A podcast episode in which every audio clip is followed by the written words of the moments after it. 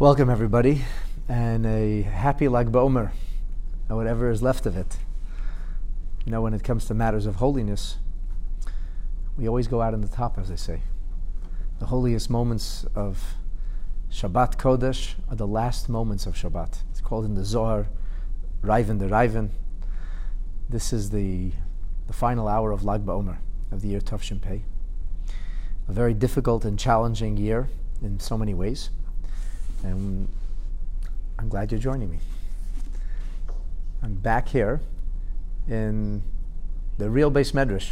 I'm here by myself, but I'm back here celebrating Lag BaOmer and the restoration of health. And I look forward, Bezrat Hashem, to spending this final hour of such a very holy and auspicious day studying Torah and focusing specifically on one of the unusual customs of Lag BaOmer.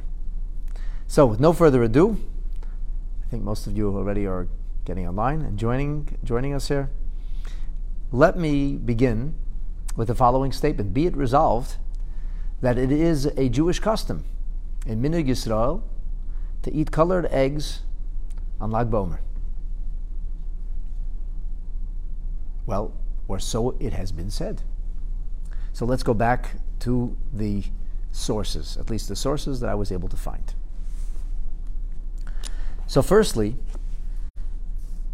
the, the idea that, that, that, that's been spoken of is that it is a minhag, a custom for Hasidim of Chabad and Karlin.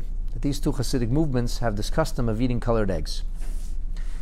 The earliest source that I could find that talks about Lag BaOmer is in Likutei Diburim. Likutei Diburim is a collection of talks of the previous Lubavitcher Rebbe. And in one of these talks, he relates a story that he heard from an elder chassid with regard to the celebration of Lag BaOmer in the year Tuf Reish Dalad, which would be 1844. So in 1844, the Mittler Rebbe, the second Rebbe of Chabad, had moved the movement, the Chabad movement, from Liadi, where the Alter Rebbe was, to Lubavitch, and Lubavitch remained the seat of the movement for uh, nearly a century. So when the Rebbe, when the Mittler Rebbe moved the Chabad movement to Lubavitch, hence the name Lubavitcher Chassidim, which happened in the year Tov Kuf Ayin Dalad. So in Tov Kuf Ayin Dalad, which is 1814, it says, and I quote, Chidesh es haminig hakodum lochag es chag lag ba'omer al pnei hasode michutz le'ir. It seems that the Mittel Rebbe is the one who initiates or reinitiates this ancient custom of going out into the field, which doesn't mean nobody went out into the field. It just means amongst Hasidim or amongst in Lubavitch, that was not the prevalent custom. I will soon share with you a fascinating detail of a letter authored by the Mittler Rebbe's father, the Alter Rebbe, a decade earlier. But before we get there, before we get to the notion of why and how we celebrate Lag BaOmer, I'm talking about Lag BaOmer going outdoors. So he says this notion is, was is reinitiated by the Mittler Rebbe and it becomes Minig Chabad. And how is this done? So he says, and I'm quoting, Ba'arichas Su'uda Kala, by arranging a light meal, a picnic if you will, because they're out in the field. I don't know that they sat on a blanket, but a, a light meal is arranged. Shtias mashke, there is the consumption of alcohol, and achilas beitzim mevushalis, and the consumption or the eating of cooked eggs. So the only thing we know about the menu is the fact that they ate eggs. It seems pretty clear that they didn't wash. And in Hayom Yom, the Rebbe says that Lag BaOmer was one of the outstanding festivals in the time of the Mittler Rebbe, the second Rebbe. And in Hayom Yom, he notes clearly that they did not wash. So usually a Seudat mitzvah requires washing, washing one's hands for Natil Yadayim, the reciting of Hamotzi, whether it's on a Shabbat meal, whether it's a meal that's enjoyed in honor of a Brit Milah, for example, or a meal that's held in honor of a Pidyon Haben. These are life cycle events for a, for a baby, which are considered to be a mitzvah. Whether it's a meal that is cel- a celebration of a bar mitzvah, which is also considered to be a sudat mitzvah, or a wedding, again, a sudat mitzvah, a, a meal whose a repast whose consumption is considered to be a mitzvah. So then you wash. And yet here, this is a festive meal to celebrate Lag BaOmer, an ancient holiday celebrated since antiquity. We're talking go- going back to the first century. And yet, there was no washing. What they served at this picnic, I don't know. And we don't necessarily know that the menu was the same from year to year. It just says a Sa'uda Kala. But it does pointedly mention Achilas Beitzim Mevushalis. Not scrambled eggs, not sunny side up, hard boiled eggs. Hard boiled eggs were eaten, and there was nigunim, and there was rikudim. There was song, and there was dancing. And then he goes on to say that at some point in this meal or this farbrengen of sorts, or towards the end, the Mittler Rebbe would say a Maimer Chassidus, and he would ask elder Chassidim to relate of their memories of how Lag BaOmer was celebrated in years bygone. And there would be discussions and interesting stories and, and uh, talks about Lag BaOmer and its meaning. So this is very interesting. It's very interesting because we have a clear indication that they, they ate eggs, and it clearly does not say the eggs were colored. It doesn't say that. Simply doesn't.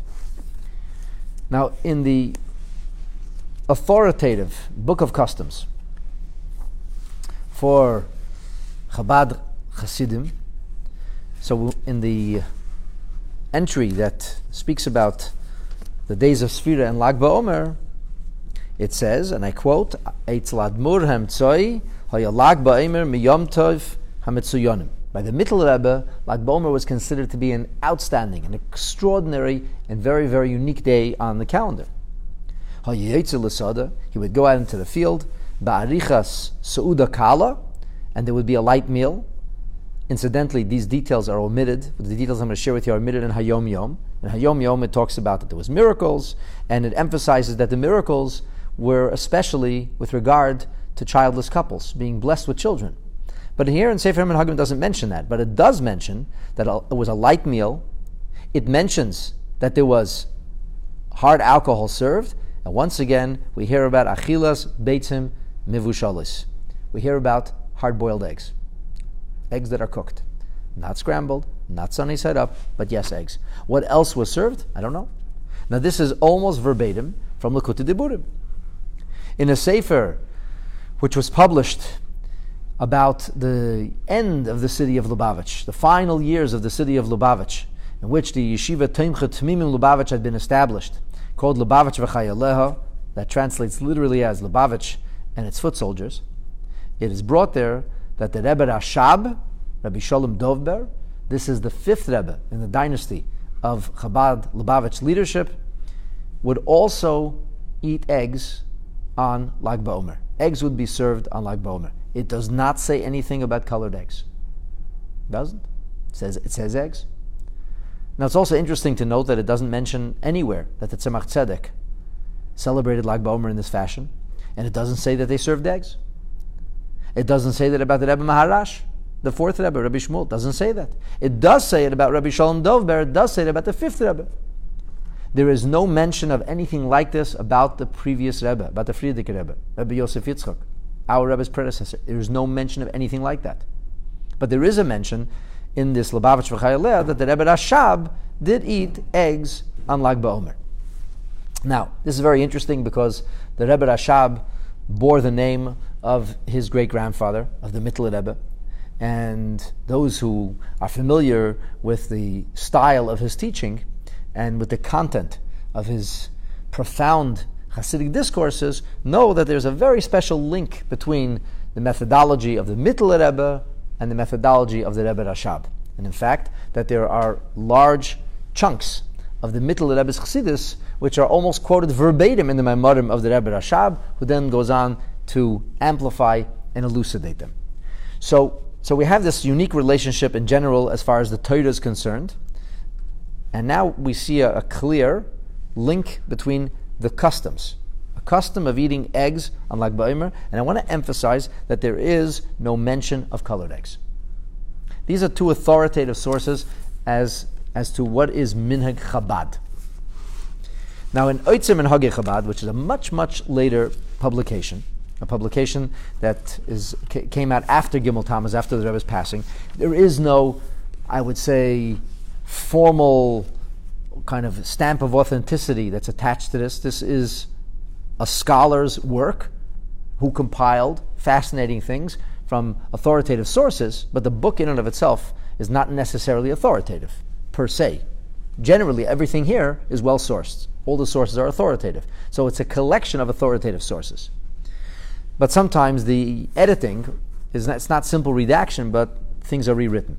Anyway, so he says, as has been mentioned multiple times, Nagu lechel beitzim b'lag. It was customary to eat eggs on lag baimer. Now, as I said, I have only found this with regard to the Mittel Rebbe and with regard to the Rebbe Rashab. And then he adds, Al Kveit Kedushas Admurzia, uh, with regard to our Rebbe, Mesupar, they tell, they say, Shenog lechel beitzim sheklipasam nitzva b'shas habishol that it was his custom to eat eggs which were dyed a brownish color, a brownish reddish color, a brown color, a shade of brown, and it doesn't give you any more details. Just, just that fact that the Rebbe, it is said that the Rebbe made a point of eating colored eggs. Rabbi Levi Yitzchak Garelik, a very prominent rabbi who lives today in Crown Heights, he uh, authored a little missive, a little uh, article about this a number of years ago. And he said that he always heard growing up that the Rebbe eats colored eggs on Lag BaOmer. But he maintains that there were no sources. He didn't know of anything with certainty. Now, when he married the daughter of one of the Rebbe's secretaries, Rabbi Klein, he found out a very interesting story that a year earlier, Rabbi Benjamin Klein Shalom had called his home. He lived on Eastern Parkway, not far from 770 and he asked if they could please prepare colored eggs. Now, I'm guessing that this happened in 1983. So they didn't know how to do this. Rebbitzin Klein didn't know how to make colored eggs. So she called her mother, who was a, a, a, a woman with a, a, very deep Hasidic history and generations of, of, uh, of uh, customs that had been passed down. And she said, Of course, of course, yeah, we, we colored eggs Lag BaOmer. Um, yeah, you, you cook it with onions. Cook it with onion peels, and it comes at a shade of, of brown.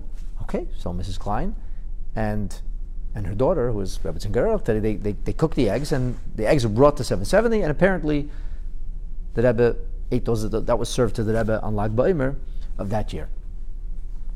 Now, in, in uh, a recent conversation with a, with a colleague, he sent me a, very interesting uh, little piece, an excerpt of an article that was just printed in the Kfar Chabad magazine, and there, apparently, somebody says that he heard from Rabbi Groner of Shalom, was a personal attendant and uh, served in the secretariat of the Rebbe, who just recently passed away. And Rabbi Groner relate, related that one Lag BaOmer, the Rebbetzin, was for whatever reason incapacitated and was unable to provide the Rebbe's meals. I think she may have been in the hospital then. So she said to Rabbi Groner to please make sure that if they serve eggs, this is again, I, I have no sources, I'm not reading from a printed thing really, but the article says if they serve printed e- uh, eggs, to make sure that at least one of those eggs will be dyed, otherwise, the Rebbe would not eat the eggs. So, on one hand, there's this the story with Rabbi Klein is seems that the Rebbe was looking for colored eggs. On the other hand, it seems that if there won't be a colored egg, then he won't eat the eggs, but then not all the eggs have to be colored. And of course, you know, the obvious question is, where, where does this all come from? But I thought that the, the interesting way to begin tonight was simply to state the facts. Is it true that it's a minig Chabad to eat colored eggs? The answer is yes, it is a minig Chabad. Why, how is it a minik Chabad? Well, you need to understand that the Rabbeim of Chabad established what we call the customs, the minhagim. So whatever the Rebbe did, that is minik Chabad. We are chassidim of the Rebbe, and, and whatever the Rebbe did, yeah, that's minik Chabad. So it is minik Chabad. It's clear that the previous, some of the previous Rabbeim ate eggs. It is not clear that those eggs were dyed. Now, why might there be an issue? This is, this is interesting. Why, if you're going to serve eggs, make sure one of them is, is, is colored.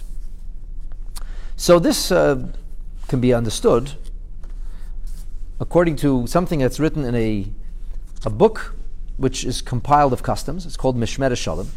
And over there in chapter 38, it says that at the Tzion, at the resting site of Rabbi Shimon Bar Yochai, which is the epicenter of Lag BaOmer celebration. That's uh, what you would call the international headquarters of Lag BaOmer joy. Samchu b'yoyim ha'ilula delay, they rejoiced on his, the day of his passing. A hilula being the word, the, the terminology that's used to describe the passing of certain kinds of tzaddikim. The word literally means a wedding, and I will elaborate on this shortly. The ein linheg avelos chas v'shalom. And therefore, one has to be very careful not to engage in practices that might be interpreted as an act or expression of mourning.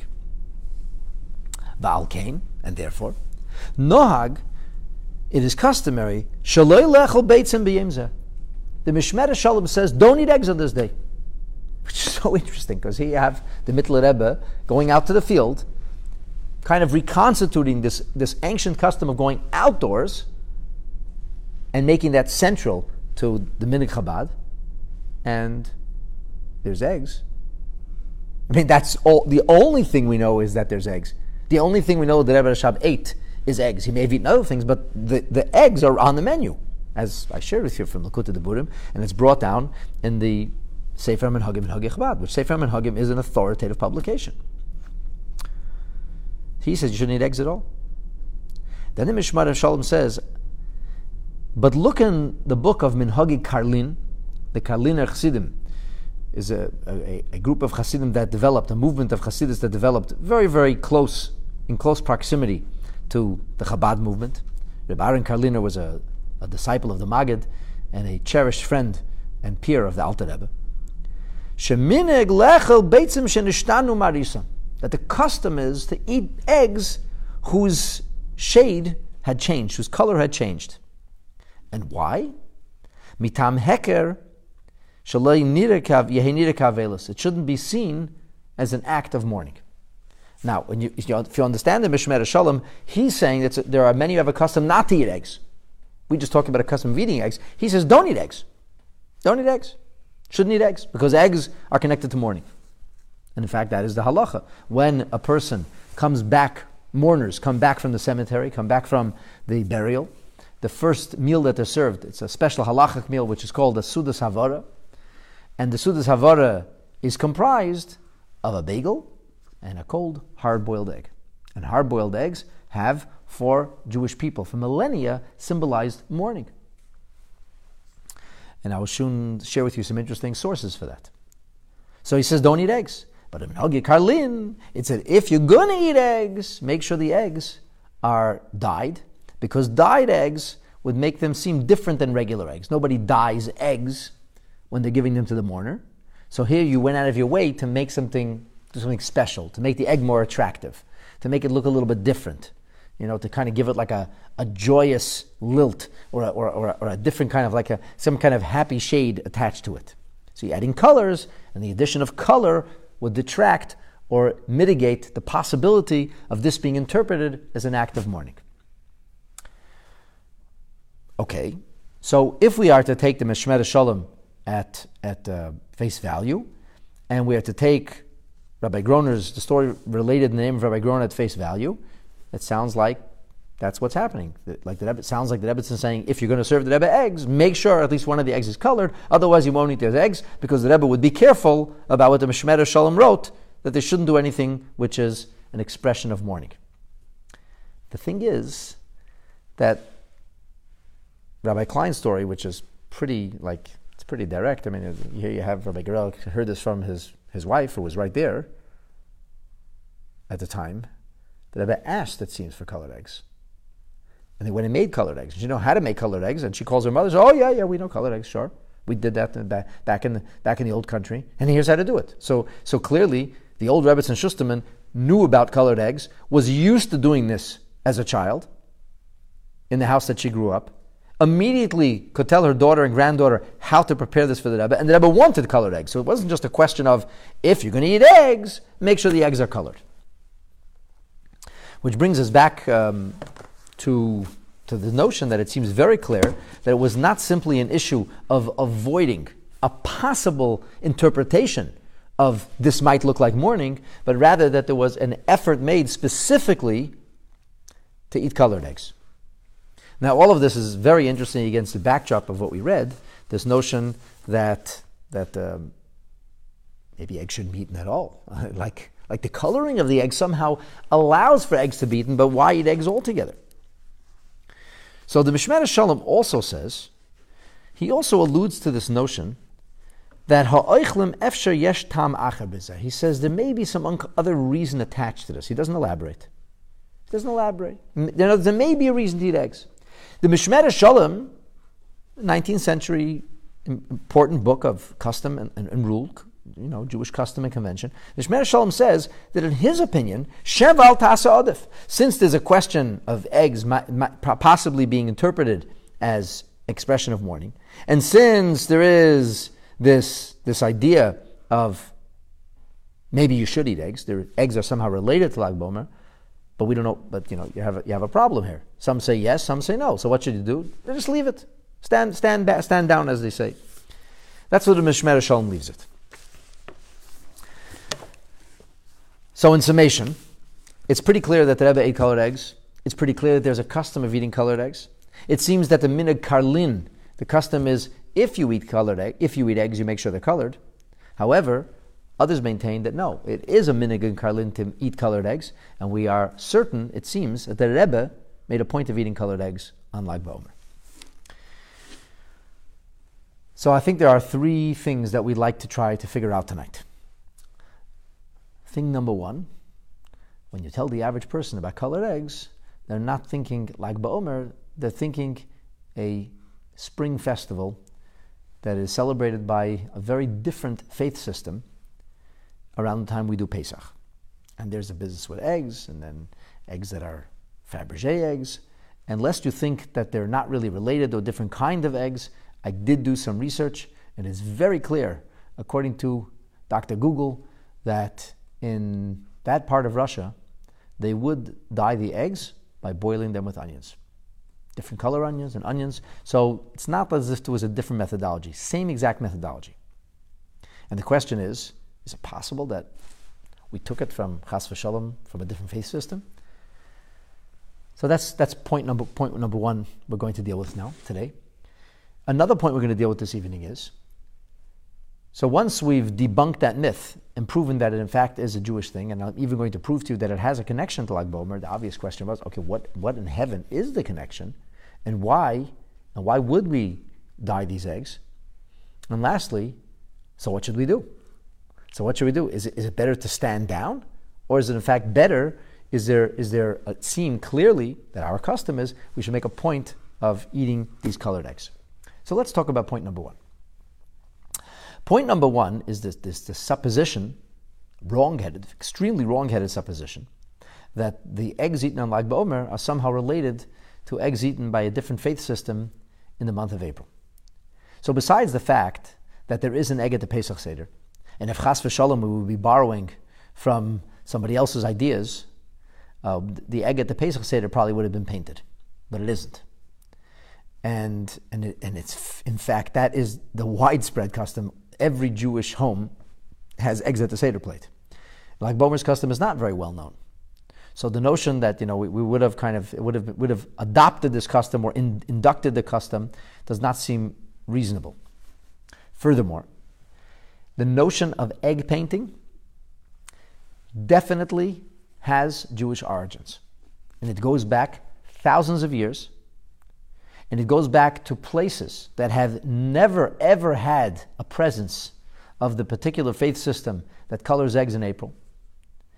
and to a community that we know has traditions that date back to the first Beit HaMikdash. In fact, it is said that their traditions are the most authentic traditions in an unbroken way, and their life really has not been modified, it wasn't changed until very recently. And I refer here specifically to the Yemenite community. The Yemeni Jews are Jews who have been living there since the time of the first Beit HaMikdash. The Yemeni Jews have their own customs, they have, which are literally the mirror image of things that were done in the times of the first Beit HaMikdash, including this idea that when the Torah is read, they have in Meturgamon, they actually have somebody reading the next verse, the, the, verse that was just read in Hebrew. In Aramaic, no communities continue to do this with the exception of the Yemeni community. And there are many, many customs. Those who are familiar with the Yemeni Jews, the Jews of, of Yemen or Tayman, can do the, you know, it, it you don't have to be a rocket scientist. Do a little bit of research, you find that their customs are very, very ancient. Their pronunciation of Hebrew is largely considered to be the most accurate, although we're not, we're not sure if anybody pronounces everything fully accurately. Their pronunciation is most accurate. It is different than the other Sephardic Jews, not like the Jews, the Jewish communities of Syria or Egypt or Lebanon or Iraq or even Iran. Very different pronunciation. The Yemeni Jews have their own style of pronunciation, they have their own style of matzah, and many other things. So, in the Yemeni Jewish community, it was customary to paint eggs to celebrate Purim. They would decorate these eggs and they would share these eggs on Purim in Mishloach Manot. And it seems there was also a custom of rolling eggs, and somehow you know the broken egg is the Humpty Dumpty represents Haman. A similar custom is also found in the now extinct Jewish communities, which were once actually a, a very prominent community of Jewish people living in Afghanistan. They also had such a custom. So it's, it's, it's not only unlikely, it is just about impossible to suggest that the Yemeni Jews adopted that custom is a statistic zero, that they adopt that custom from another faith system. And they're pointedly painting eggs. And yes, Purim sometimes comes exactly at the time when other faith systems may be celebrating this notion of, of painted eggs or hunting, hunts, and so on and so forth the, a little bit of research that I did seems to indicate that this Purim custom dates back, of course, to Purim 26 centuries ago, but more interestingly, it dates back to, to uh, its origins are in the areas of Persia. And that the notion of egg painting is not unique to a particular faith system that is only 2,000 years old, but rather it is a pagan custom that was adopted but the earliest evidence of this pagan custom is in Persia and approximately at the time of Purim. And because of this, because of this, I would like to theorize that Jewish communities stopped having painted eggs in baskets, which is how Mishloach Manot is, is done. Right? We have little baskets which are decorated. I, I gave a, a, very interesting class about this and the different customs and conventions, and I, I urge you, if this piques your curiosity, to go back and watch it. It's about the idea of the decorated little, little baskets. Why are we decorating them? And it's Jewish custom. Everybody decorates these baskets. It's just, if it's food, give the food. Who cares about the packaging? But there's a tremendous emphasis on the packaging. And a tremendous emphasis on making it look appealing and something that makes people happy, something that brings people joy. Like it's like it's like a, was a it's a gift giving element, not simply food. Although the food has to be edible and not require cooking or roasting or baking. So, if you give if you give dough, you didn't fulfill the mitzvah, and yet there's an element of making it making it uh, what we would call in Yiddish freilich, making it look happy, making it making it look joyous, making it creating a certain kind of atmosphere. It does seem that the Jewish, there was a very, very common custom where Jewish people gave Mishloach Manot, specifically putting colored eggs in baskets, this may have been discontinued. It may have been discontinued because another faith system borrowed the idea of colored eggs in baskets, and as such, it didn't seem some, like something the Jewish people wanted to do. There are multiple examples of this. There was a customs and conventions class that I gave last year on the idea of decorating the synagogue for the festival of Shavuot with branches and with flowers. And this is a custom which is a very ancient custom. And if you listen to the class, I give you the sources. And yet we see that the Jewish communities living in an area where another faith system had adopted this custom in a very strong way actually relinquished it. And the Rebbe once actually said they should take the trees down. There was trees placed like in the 1960 or something, early 60s. The Rebbe was also veknemen. So Jewish people have always been careful not to try to mimic the customs or imitate the customs of other faith systems. That's, that's not our thing. And even if there was a custom that started out as being Jewish, which was taken by somebody else, we have copious evidence of Jewish that. So the idea of painted eggs, A, is Jewish. B, painted eggs. Now I'm talking about all kinds of shades and colors and designs. Think Fabergé eggs, but like, you know, designs and painting and writing on eggs. This is something that seems to have been a Purim custom, and the community that maintained it is the community that did not have any adherents of that other faith system living in their midst. So they kept doing it, and they're still doing it today. Lag BaOmer never, never falls in April. Sometimes Purim does. In fact, there's often times in the calendar where Purim coincides directly, especially if it's a leap year, directly with that holiday. But Lag BaOmer never does. Not in a leap year, not in a non leap year. And there's nothing to do with baskets, and there's nothing to do with the eggs being painted a particular way. Which leads me to the conclusion that the Lag BaOmer eggs cannot, cannot be a derivative of an, another faith system celebration. On the contrary, that's something that was relinquished, an originally Jewish idea that was relinquished from Purim. Now, there is a source linking eggs to Lag BaOmer. There is an island off Tunisia, and it's called Jerba. And this is a very, very interesting Jewish community. Almost everybody in the community is a Kohen. They don't have a lot of Kohanim. They have almost only Kohanim. And everybody there is related. And the island of Jerba is a very ancient Jewish community which was founded by a group of Kohanim, temple priests, who did not get along with the Beit HaMikdash's administration and actually ran away. And there's interesting you know, details of this history. It is said that, that you know, this may be even dating back to the time of the first Beit HaMikdash and that Ezra, the scribe, was very disappointed with this community of Kohanim who refused to come back for the second Beit HaMikdash. At any rate, they have very ancient customs. And, and they, they do celebrate Lag BaOmer, very joyously, I might add.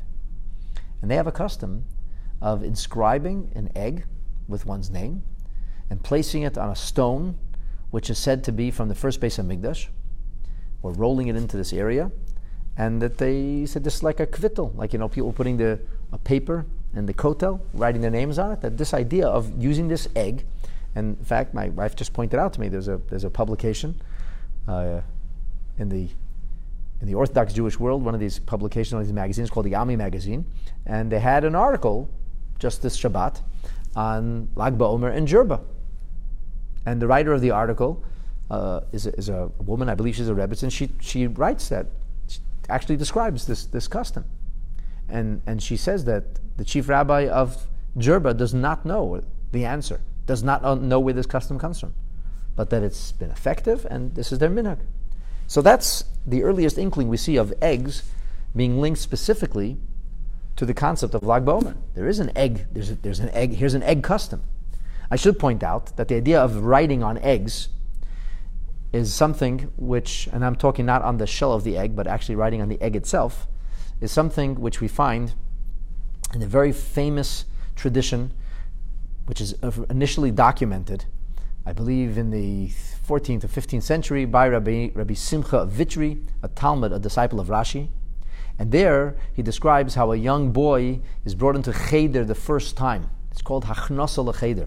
And when he describes the Hachnasa Lecheder, he says that in addition to putting little droplets of honey on, on, on, the, on the little boy's new siddur, from which he'll be reading the Aleph Beis and licking the honey off to teach him that the letters are sweet, that it is also customary to inscribe certain verses from the Torah on a honey cake and on an egg.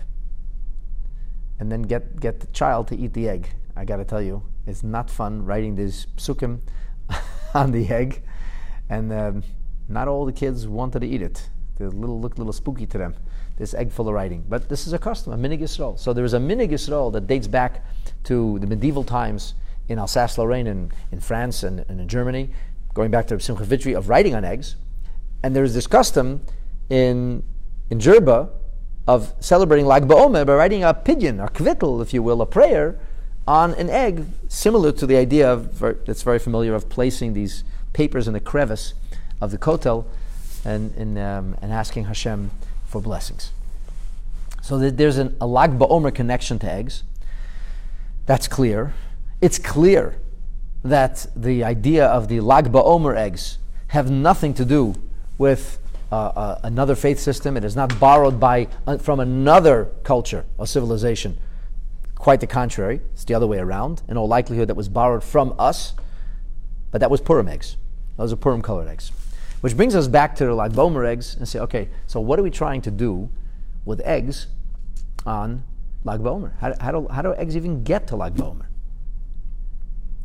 So the first thing I would, the next thing I would like to do is try to take a, a hard look at Lag BaOmer and ask ourselves what might be the cause.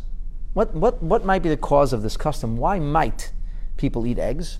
Or why might people make a point of coloring eggs to honor Lag BaOmer? So let's put eggs aside for a minute. Let's talk about Lag BaOmer itself.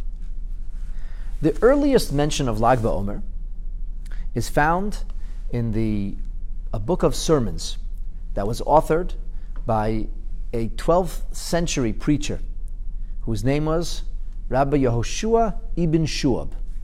And in his drasha for Yom Aleph, the Pesach, for the first day of Pesach, he speaks about the notion of the Omer, the Sphira days, and the mourning that's attached to it. And he alludes to this idea that on, on Lag BaOmer, on the 33rd day of the Omer, despite the fact that we have mourning associated with the Omer days, that on the 33rd day, there's some simcha, there's some joy that's attached to it. It doesn't, it doesn't show up in, the, in, in a framework of halacha. It's not like a something somebody's supposed to do. It's just the earliest documented source where Lag BaOmer is actually mentioned. Because although we believe the events of Rabbi uh, Shimon Bar Yochai's passing to have happened on Lag BaOmer, as is stated clearly in the Zohar, it doesn't finger the 18th of Iyar. It doesn't say the 18th of Iyar. It doesn't say this. It doesn't, it doesn't say he passed on that day.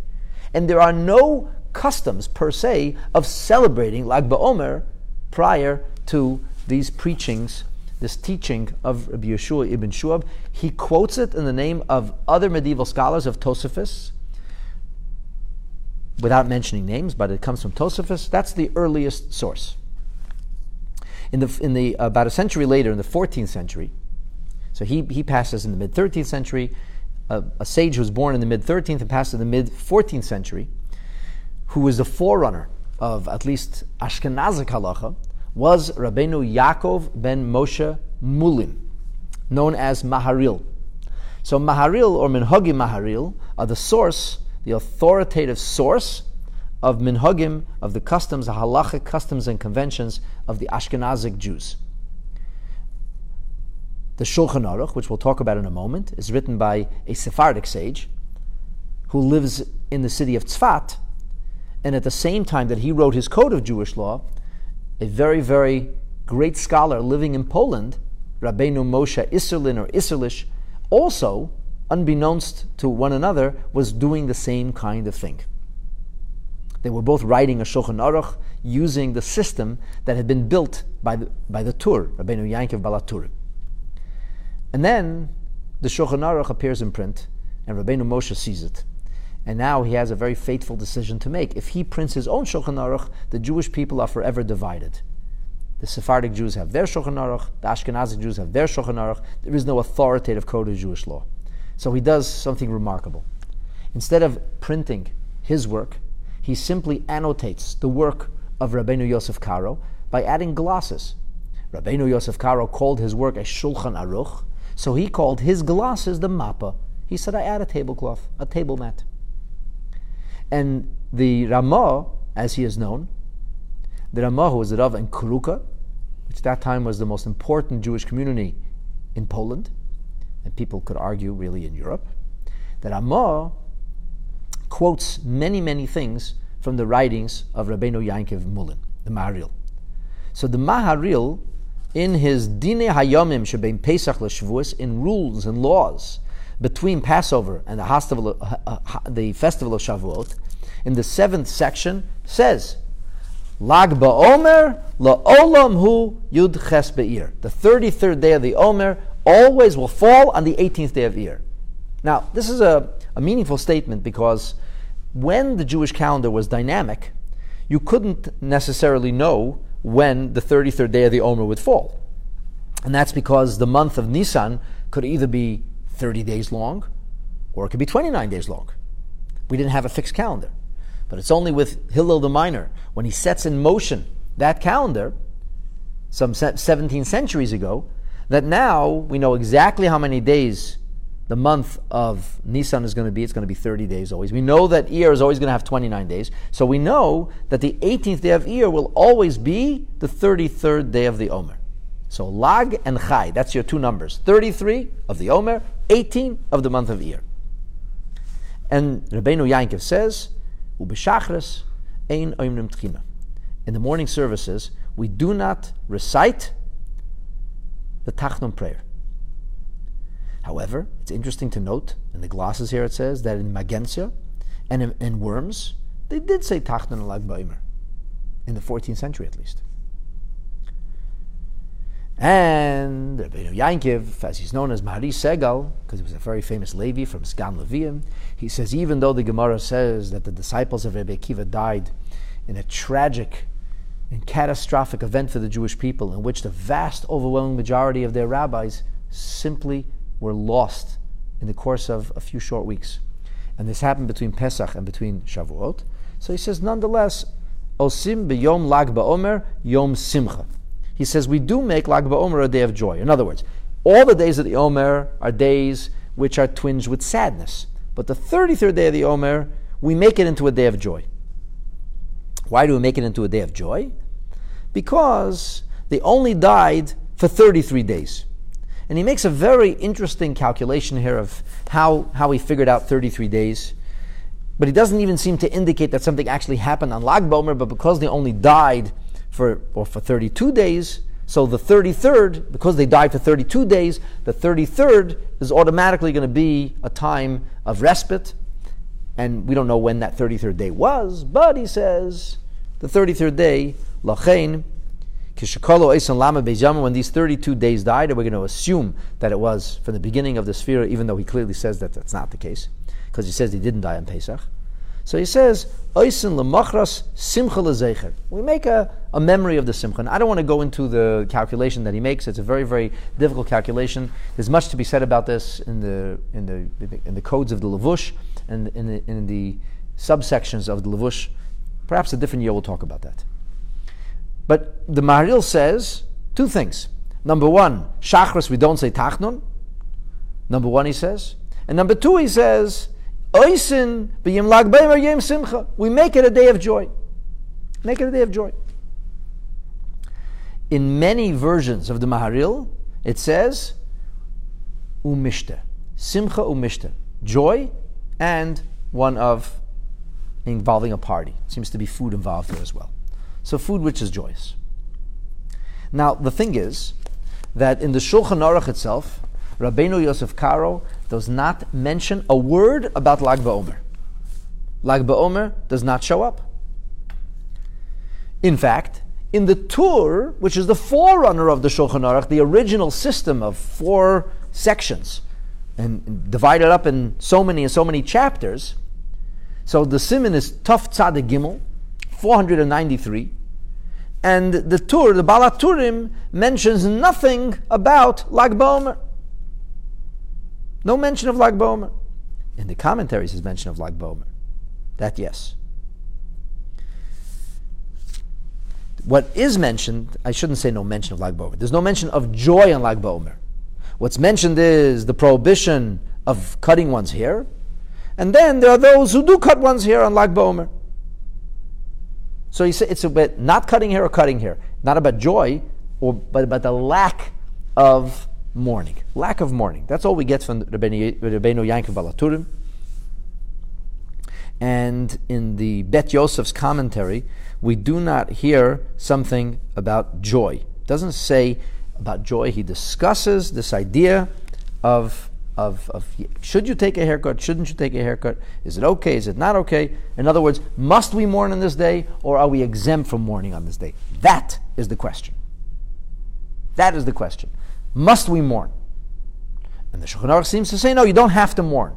The customs of mourning do not apply. Nothing about joy. The Darkei Moshe, which is written by the Ramah as a commentary, an, append- an, an, an appendix to the Baal HaTurim, he says, the widely accepted custom is that we do take a haircut on the 33rd day. And the Darkei Moshe says then, he adds five very interesting words. Five interesting words because it doesn't show up in the Torah. And the Beis Yosef doesn't speak about this, but he says, Umar bin bo mishte v'simcha. Not only do we not necessarily observe mourning, but we add, there is an addition. The word marbe means we try to add, comes from the word harbe a lot, but you know, to add a little is also a lot. He says we add in mishte v'simcha. It's almost like a contradiction, but not really, because this is terminology which we're, we're familiar with. He uses the same terminology when he talks about the day of Purim, the 14th day of Adar, when it's a leap year. So the first month is not observed, and it says marbim baiktsas. You add a little, add a little. So the word, the root word marbim comes from harbe or a lot, but it doesn't have to mean a lot. It can mean add. If you're adding more than was there yesterday, so marbim baiktsas. Now he says Mishta and Simcha. Darkei Moshe is Mishta and says V'chein Kosav Maharil. And that's what the Maharil writes. So the Darkei Moshe then becomes the, the, first authoritative source in, in halachic terms that says that we, we try to add a little bit of Mishta v'Simcha. In, in, in this, this halacha, this psak is based on the psak of the Maharil, who says, B'yem lag ba'emer, oisin b'yem lag ba'emer, yom simcha but doesn't tell you how to do it. He just says you make a day of joy. Should you stand on your head? Should you get a clown to? I don't. It doesn't say. It doesn't say. The ad prayers doesn't say. It doesn't say what you do. The Darkei Moshe actually is the first one to tell you what to do. Mar bin boy mishte v'simcha. Have a meal. It's going to be a meal. So it's going to be a meal. They're going to. It's going to be a joyous meal, a joyous get together, family get together, communal get together, a joyous meal, a joyous get together. in Shulchan Aruch, in the same chapter, once again we have halachas that deal with haircuts and not cutting one's hair, and that that should be observed observed in the first 32 days of the Omer, but not on the 33rd day. The Ramah in his glasses adds, Umar bin boy, he says, Onu eh, eh, eh, medinas elo einoegim kidvarov. We don't wait till the 34th day, as the Shulchan Aruch rules, but instead, mistaperim b'yom lag, we do believe that we take a haircut on the 33rd day. And then he says, umarbim boy ktsas simcha. The Ramah seems to have amended his position. In his earlier commentary, he uses the words, umarbim boy mishte v'simcha ktsas. You make mishte and simcha. But here he doesn't say mishte v'simcha ktsas. He says umar ben boy ktsas simcha. We add a little bit of joy, a little bit of joy, and he doesn't. He doesn't really elaborate on what that joy might look like. Now I mentioned to you earlier that in the Maharil there seems to be two versions. The printed version that we have today has in most in most of the versions says Yom Simcha, but many of the manuscripts are Yom Simcha Umishta. So maybe, I don't know, I'm just theorizing, maybe the, the Ramah originally, the way he saw his original version of Maharil, he saw Mishta v'simcha, and then he saw other versions where Maharil, where, where the word Mishta, feast, is missing. So he left the word feast out, and he said the custom is Marbim by Ktsas Simcha. And here he puts, you add a little bit of joy, whereas in the Darkei Moshe, he says, Marbim by Mishta v'simcha Ktsas. He puts the word little on the end. Here he makes it almost like he he minimizes it. He says a little joy. Don't add joy a little bit, add a little bit of joy. because that's the difference if the ktsas is the beginning or the end. And he says you don't say tachna. So now we have these, these, sources, a clear source in Shulchan Aruch, and it says this has to do with the disciples of Rabbi Akiva who, who died and who stopped dying. But really and truly, this does not warrant special customs of joy. And okay, so we add a little joy. We were mourning before, and now we add a little bit of joy. But doesn't doesn't doesn't say to you that, that this is a day which is rife with customs and, and doing special things. Where would that even come from? As the Rebbe puts it, all of the reasons that we have talked about are essentially about miniat ha'avelut. It's about minimizing what we would call the concept of mourning, but not the idea of adding necessarily and making a, a, a. It's certainly not the, this is not the Lag BaOmer we know about. Lag BaOmer we know about is a big deal. So where does that all come from? Moshe, can I try to get me Alter Rebbe's Shulchan Aruch? Alter Rebbe's Shulchan Aruch, Chelik Gimel. It's right over there in the bookshelf. I'm not violating social distancing. My son, who lives with me under the same roof, is accompanied me here to the beis medrash. Thank you, Moshe. Very interestingly, the Alter Rebbe himself, who I'll soon share with you something he wrote about Lag BaOmer, in Simin Tov Tzad Gimel, the Alter Rebbe says in chapter 493, subsection 5, he speaks about these days of Sphira and how they're related to mourning. And the Alter Rebbe says, because the disciples of Rebbe Kiva, 24,000 strong, who tragically passed, stopped dying.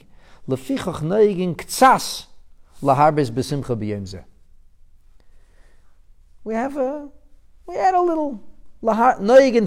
We, we, it's, it's, it's, it's a, it's a, we, we're slightly accustomed slightly accustomed to add joy. it's so interesting how all of the sources use the term uh, add and a little, and none of them are the same. None of them actually place the word in the same way. The Rebbe puts the word ktsas in the front, in the front, which is not like it says in the Darkei Moshe, but more according to what he says in the Ramah, but Alter Rebbe even emphasizes it even more. He puts the word ktsas first. Even in the Ramah it says umarbim, which means adding. Marbim bil ktsas. The Rebbe says, Noigim ktsas laharbes, which almost sounds like some have the custom of adding a little bit of joy, but it's generally understood to be that we add a little bit of joy. So the Alter Rebbe doesn't seem to make a big deal out of this day. It's not, it's not a day which is, in halacha, a day of great notoriety. And yet, and yet, here, I want to quote a letter of the Alter Rebbe himself that's written to the community of Hasidim who are living in the town of Vitebsk, which was a very, very prominent town in White Russia at the time. And it seems that this was a group of Hasidim who suffered very much from some of the other members in the community, and they were being persecuted for their Hasidic teachings and practices, without going into details. And Alter Rebbe really he, he tries to comfort these these Hasidim, and he's and he speaks about this. Um, people saying terrible things about them and undermining them, and he, he comforts them and, and he gives them inspiration. And then he says in this letter, the ilozais, notwithstanding all of this that's going on, sisu v'simchu b'Hashem, rejoice in Hashem, b'chol leiv nefesh, with your entire heart and soul, v'lasis yoimishte v'simcha. Alter Rebbe doesn't say in Shulchan Aruch the word mishte. Mishnah says in the Darkei Moshe. The, the Ramah removes that. The Alter Rebbe is the one even more than the Ramah says ktsas. And yet here he's writing a letter to his Hasidim, and he says, Sisu v'simchu ba'Hashem b'chol leiv nefesh. Rejoice before God with all your heart. Excuse me, with all your heart and soul. And he says, that's one thing. You should be rejoicing before God. And he, Ola says, Make it a day of feasting, a day of rejoicing the Chai Ir, on the 18th day of Ir, that is about to come, and he says, Yoima de Hilula de Rashbi. Mentions nothing about Talmud Rebbe Kiva, does not speak about the idea of mitigating mourning, but emphasizes this is the Hilula of Rabbi Shimon Bar Yochai, Asher Onus Sheisen Tipa, Tamsis the Tamtis, we are able to drink a drop of a, of a drop, he says, of his teachings. And therefore, Ula Halel, Ula Ranen, we should praise and sing Shidas V'Tizbache, songs of thanksgiving, of praiseful thanksgiving to Hashem from the book of Tehillim. And he identifies Psalm 145 particularly, and he says, and like that, but he says, don't, you know, don't, don't drink too much. he says, heaven for fen. I'm not telling you to, to abu- be, uh, abuse alcohol, but be, but be very, very happy. So the question, where does this come from? Now I want to make it very, very clear. It is inconceivable that eating colored eggs should be a way in which we mitigate mourning, making a point of mitigating mourning like the whole notion of customs doesn't apply. It's a question do get a haircut or don't get a haircut? Make a little joy. Make a little joy, add a little joy, doesn't mean you have to have special customs. Nobody talks about special customs. Now, with regard to Lag BaOmer, the Rebbe says very clearly in a letter that he authored on Pesach Sheni in the year 1951, and this is also brought in a number of places in the rubric of Likkutei Sichos, the edited talks of the Rebbe, the Rebbe says there in a footnote, he quotes this letter. There are many reasons that are given for the festivities associated with Lag BaOmer. And he says, the anu ein lanu We only follow the writings that which is brought in the writings of the Arizal, Umuva Bedivre Likim Chaim, and these very ideas are brought also in the discourses of Chasidus. Asher Yoim Zed, that this day is Yoim Istalkusei Shadai Bishimim Ben Yochai. This is the day of passing of the great tzaddik, the author of the Zohar, Rabbi Shimon, the son of Yochai, and therefore it is known as Hilula the Rashbi, the wedding of Rashbi.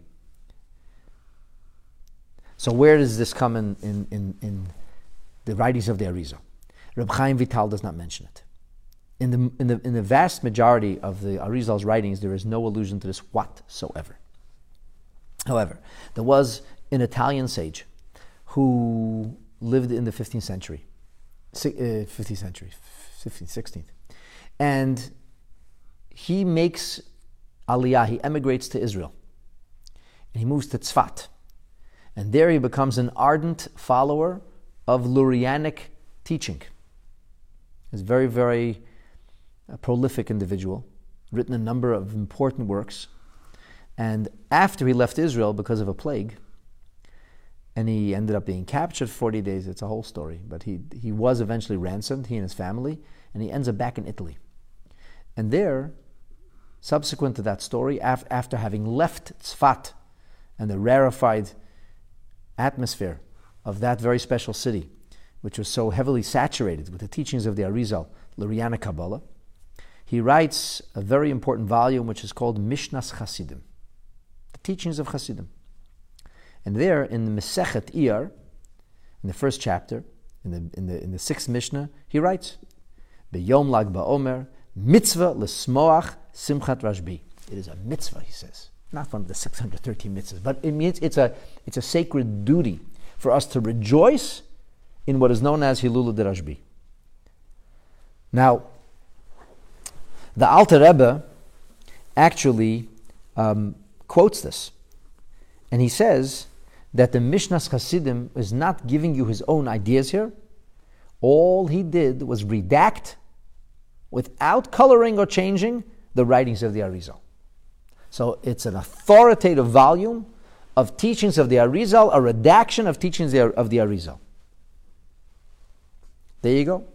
Now in Pri Etz Chaim, which is also Lurianic Kabbalah, that we see, we see Sha'al Pizeh Mefurish, Gamken Inyan Hasimcha, the Rebbe says, this emphasizes the idea of joy. V'leirak Meniyas Avelus, not only avoiding mourning, and the reason is Simcha de Rashbi.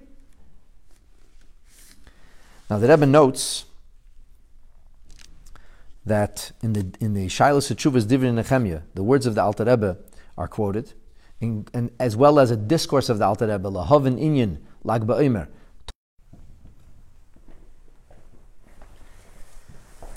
Sorry about that. We were interrupted with a phone call. So the Rebbe writes um, with regard to the, the celebration of Lag BaOmer that this is directly linked to the teachings of the Arizal, and he, he quotes the Divrei Nehemiah, who writes, it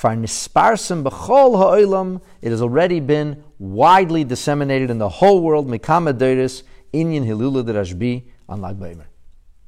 So the notion of Lag BaOmer has everything to do with Hilula Rashbi. And the Rebbe says that even Al Nigla, even from an exoteric perspective, from a halachic perspective, there are those who question how do we have joy on a yahrzeit, on a, on a Hilula? Because after all, the passing of a tzaddik is, is, a, is, a, is a very difficult thing.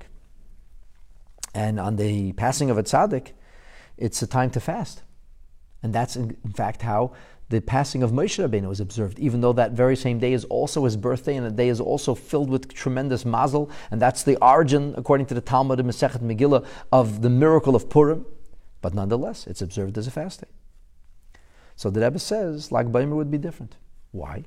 Because Reb Shimon Bar Yochai instructed that the last day of his life be celebrated, not mourned.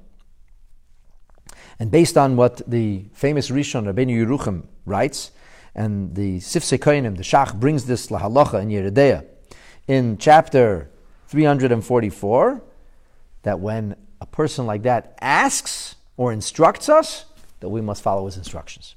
So there's not really a question, al pinigla, it's not a question how it could be done. It could be done because Rashbi instructed us. But from a mystical perspective, this is a day of tremendous joy, a day of tremendous profundity, a day of tremendous elevation. What is Lag BaOmer really about? What is this all about? The truth is, it's, it's, not, it's not fair to you. We're an hour into this already, and I'm supposed to be talking about, I'm supposed to be talking about, uh, about colored eggs, and, and I, I focused excessively on, on Lag BaOmer now because I, I think you need to have a backing and appreciation, and understanding. This has to have something to do with Rishon Bar Yochai. This is not about simply the mitigation of mourning because of the passing of Talmidei Rebbe Kiva. So, what exactly Lag BaOmer is and, and, why we celebrate it with such fervor, I, I, encourage you to watch one of the, the, customs and conventions that I gave um, a number of years ago about the bonfires. Why do we light bonfires? And what that's it's about. Some of what I spoke about tonight is mentioned in that class as well, but over there I talk about what the joy of the simcha of Reb Shimon Bar Yochai is and why it is celebrated in the way it's celebrated. But let's get to the eggs. So I want to establish the notion of eggs being eaten as an act of mourning. That's, that's a halacha. But I want to establish this as something which actually weaves its way, in very delicately, into the fabric of Jewish life without an overt expression of mourning. A subtle, a subtlety in Jewish life. And here is some very interesting details about the eating of eggs that's customary in the Jewish world but you wouldn't think of in terms of mourning. In the Sefer Knesset Hagdolah, it states that it is a custom, a minhag Yisrael, to eat eggs on Shabbos. And there are many, many communities that emphasize eggs and onions. That's a big thing. But anyway, there's this business of eating cooked or hard boiled eggs. And the hard boiled eggs, in many communities, especially the Sephardic communities, end up in the cholent, or what they call dafina, in the food which is left on the fire for the duration of Friday night into Shabbos morning, so that hot food can be eaten on Shabbos, so we should be able to delight in Shabbos. And if this is of interest to you, there is a fascinating class, I think it's fascinating, on customs and conventions on cholent. And I encourage you to watch that. And you'll find out how and why cholent is really, eating hot food on Shabbos is so important.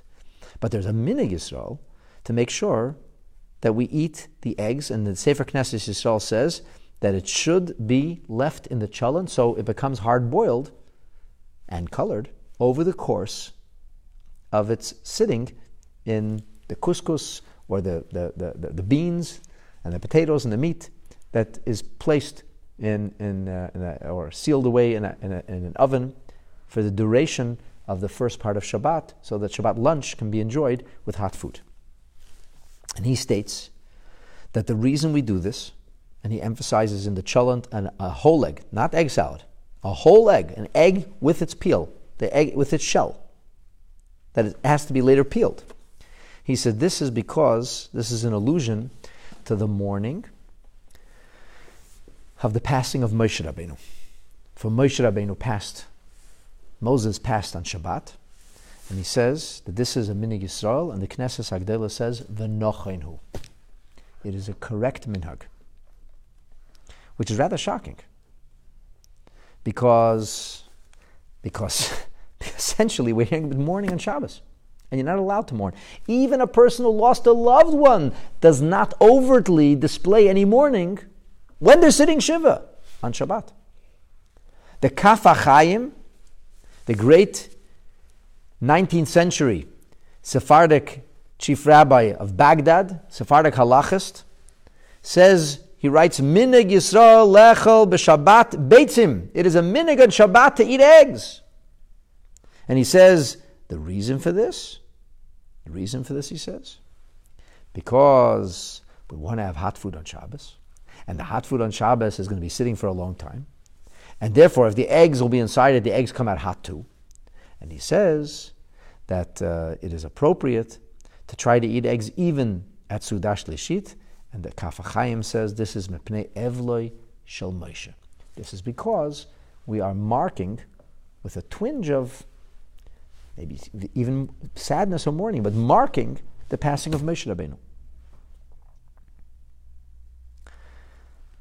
In a, in a book which is coll- a collection of Hasidic aphorisms and teachings, the claim is made, the book is called Siach Zakenim, the conversation of elders. The claim is made that the outstanding disciple of the Baal Shem Tov, Rabbi Pinchas of Koretz, he once or many times said, if you would know the mystery, the secret behind eating eggs on Shabbos, you would spend an enormous amount of money for the eggs. In his terminology, he would said you would give a rendel. It's like a, like a, like a, a dollar, but like a dollar or a, or a, or, or a ruble in, in, in, the 17, in, the, in the 18th century. Now, here's something else which I found. In the drashas of the Chassam Sofer, he quotes the grandfather of the Chida, who was also a very, very famous sage, not nearly uh, somebody who wrote as copiously or as prolifically as the Chida, out like almost 40 Sfarim, but he wrote a sefer called Chesed Lavram, Rabbi Avram Azulai. Rabbi Avram Azulai says something very interesting. He says, during exilic times, it would not be appropriate for us to drink wine or eat meat. Ever, because we're in Galut. But he says, by eating an egg at the Shabbat meal, this becomes in effect a Zecher lechurban. We commemorate or remember the idea of the destruction of the Beis Hamikdash, and as long as we have that token remembrance of destruction of the Beis Hamikdash, muter b'achilas basar It becomes permissible for us to eat meat and wine. And the Khatam Sofer finishes off by saying, it seems to me that the notion of eating eggs in the afternoon of Shabbat would be in order to perhaps permit us to enjoy the rest of the Shabbat meal. So, really, what I've shared with you, my, my friends, is multiple sources from Sephardic and Ashkenazic uh, writings that indicate that eating an egg during a time when mourning is prohibited could be used to demonstrate something, kind of to send a message. It's not actually an act of mourning, but it's used to demonstrate something.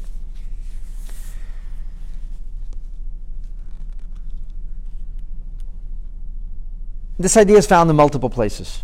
There's a sefer called Divrei Tzadikim, it's brought over there as well.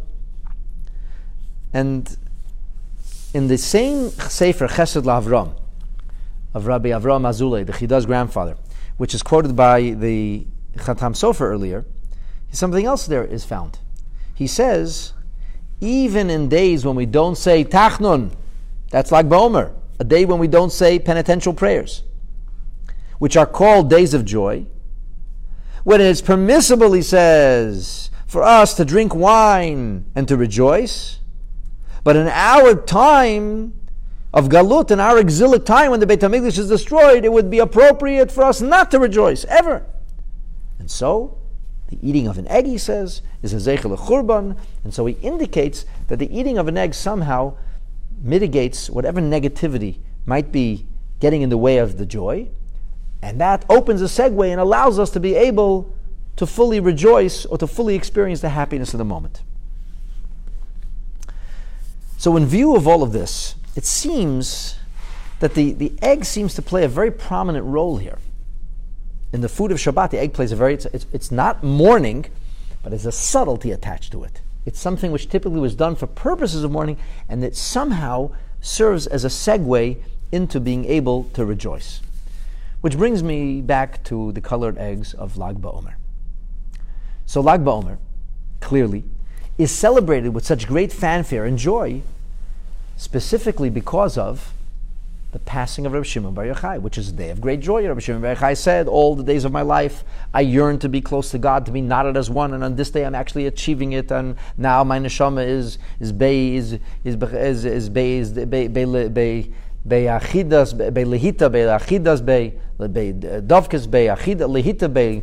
My uh, neshama is becoming one with God, and Rashbi during his last days said that he felt he would not be able to face heaven if he didn't reveal these final teachings of Torah, and he taught the most incredible secrets ever revealed from the beginning of history at that time. And as he was teaching Torah, as it's described in the Zohar, he was glowing like a fire, which is the whole bonfire thing. They couldn't even look at him. And when the fire finally died down after he had passed, they saw him with a joy in his face, and he said, This is the day of joy, the day of my oneness and communion with Hashem. So it seems that somehow the egg plays a critical role in as almost serving like a segue for us to be able to experience the joy of Lag BaOmer, just like we experience the joy of Shabbat by noting that we lost Moshe Rabbeinu on Shabbos. We're not actually mourning, but we're noting this. We're noting that there's there's like two sides of this. There's there's the Hilula d'Rashbi. We're not saying, "Yay, this is great! A tzaddik died." No, it's it's it's awful that we don't have the tzaddik's physical presence. But the tzaddik said we should be joyous. So, what becomes the segue? What unlocks our ability to fully rejoice, if not the eggs? And that is historically what Jewish people did. So, we can see from Purim that there was this Jewish custom of coloring eggs to create it like some kind of joyous energy. And, and there's, I've, I've, I've seen quoted, although I didn't see the original, that there's a 1945 publication. I'm not sure if it was Talks and Tales or Akriya Vakadusha. But all of those publications were under the Rebbe's editorship. And over there is a little description of Lag BaOmer and children going on a picnic lunch and their mother packing along colored eggs and the children asking the mother, why are we eating colored eggs? And she says, because the, the uh, eggs are a sign of mourning and by coloring the eggs, we're making, we're bringing a sense of joy and and we're kind of like uh, making sure that we realize that there's no mourning for Shimon Bar Yochai, but that, that that day has to be experienced and observed as a day of joy. Elsewhere, I've seen multiple sources indicate that this is also connected to the colors of the rainbow, where we know Rabbi Shimon Bar Yochai, during his time, there was no rainbow seen because he, so to speak, protected the whole world, and there was no need for a rainbow, as it, as it says. And then there's this there's a story of a rainbow. So because the Talmud speaks about the story of a rainbow, so the colors, the, the, the, pastel colors in which the eggs were, were dyed reflected the colors of the rainbow. And I saw quoted in the name of Rabbi Isaac Shvei, was the, the one of the senior rabbinical uh, personalities of Montreal. He was the the, Rav of Lubavitch Rav of Montreal, a very, very tremendous scholar, who suggests that it has something to do with the hisapchus, the transformation of merira, of bitterness, into joy. So eggs which are usually a sign of mourning, by adding color, we're, we're turning whatever mourning was there, transforming that into joy. In other words, Not that if you're going to eat eggs, make sure they're colored so they don't look like morning, but that the colored egg specifically, pointedly shows how we turn what would naturally be a day of mourning, would be naturally be a day of sadness for us. Instead of commemorating this with sadness, we're turning what would be mourning into joy. And I think that through the prism of the, what we what we learned about the eggs eaten on Shabbat, and the emphasis of them being colored also, because when it sits in the dafino or the cholent or the chamin, it necessarily absorbs the color of what it's sitting in, because it's being boiled. It's a hard boiled egg for so long. It's, it's there for, for, for 12, 15, 16 hours. So, as such, we can suggest that on Lag BaOmer, we want to actually show and demonstrate how the morning has been transformed. And perhaps Perhaps this is indeed the rhyme and reason behind the Rebbe's custom, or the custom which is very prevalent, it seems, uh, amongst Chabad and Karlin Chassidim, not only to eat eggs, but furthermore to actually dye the eggs. But even eating the eggs has meaning in and of itself. The eating of the eggs as part of the repast, as we can see from the laws of Shabbat, because it doesn't emphasize the color of the eggs, just a matter of fact. The eating of the eggs allows us to transcend the morning when it's eaten in that, in that style. In other words, the egg doesn't necessarily have to mean morning. But the coloring of the egg is taking it to the next level in which we're transforming what could have otherwise have been something of bitterness and sadness into something of great joy. And this is a little bit about the custom of the colored eggs of Lag BaOmer. And as Lag BaOmer has now just about come to an end here in Toronto, I will end with a prayer that Emir Hashem, very, very soon, we should see the fulfillment of Rabbi Shimon Bar Yochai's promise that with his book, Yifkum Lusa, the study of Zohar, which means, largely speaking, the study of the esoteric dimension of Torah, and the celebration of Lag BaOmer, that we would leave Galut behind, and that Emir Hashem, we should find our lives colored in the most beautiful way. In, when we enter very, very soon into a time in which there will be no mourning and no sadness, only brilliance and beauty and happiness and joy with the coming of Mashiach Tzidkenu b'mheira will be Amenu. Amen.